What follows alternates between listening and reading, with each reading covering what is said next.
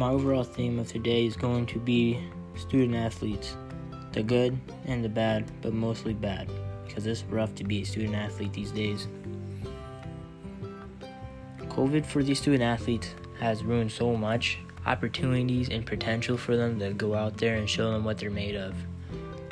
Student, the athletes, they might have the grades to go to college. And, and some of these kids can't play their last year of high school football or of any sport because of Rona. Some could have lost their chance to go to college. And then college players can't play their last season of college ball. Some of them might have lost their chance to go get drafted to go pro. They've lost so many opportunities, and then they don't have the. Most of them have the potential to go somewhere in their life, go pro, show them what they're made of. But COVID's ruined it for all of them, which is sad.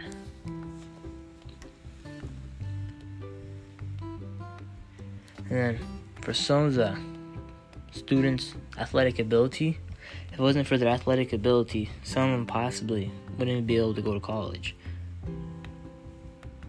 Because it's too expensive for some families.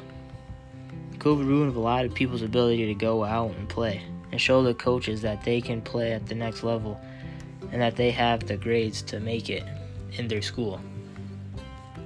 Which is goofy because a lot of kids would rather would take the chance, take it, and go out there and show the teachers and the coaches in the school that they have the grades and they can do it.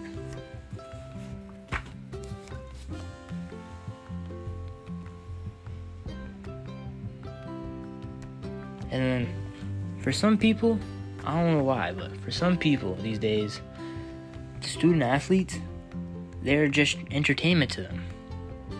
Like, they would rather, like, they'll watch a show and then it goes on commercial. They'll flip to um, high school ball or college ball or something instead of just watching the commercial, which is like, which entertainment. Which, yeah, it's nice and all, but Student athletes are also a way for people at home to make money by betting on who's going to do better or who's going to win. Just easy money to them. They don't care what the uh, what our grades are, or if we're passing, or even what our aspirations are in life. And people would rather talk about how they did at the game. Like, let's say if like you meet someone, they would rather talk about the game. It's like, oh yeah, man, you did great. Go out and ball out next game.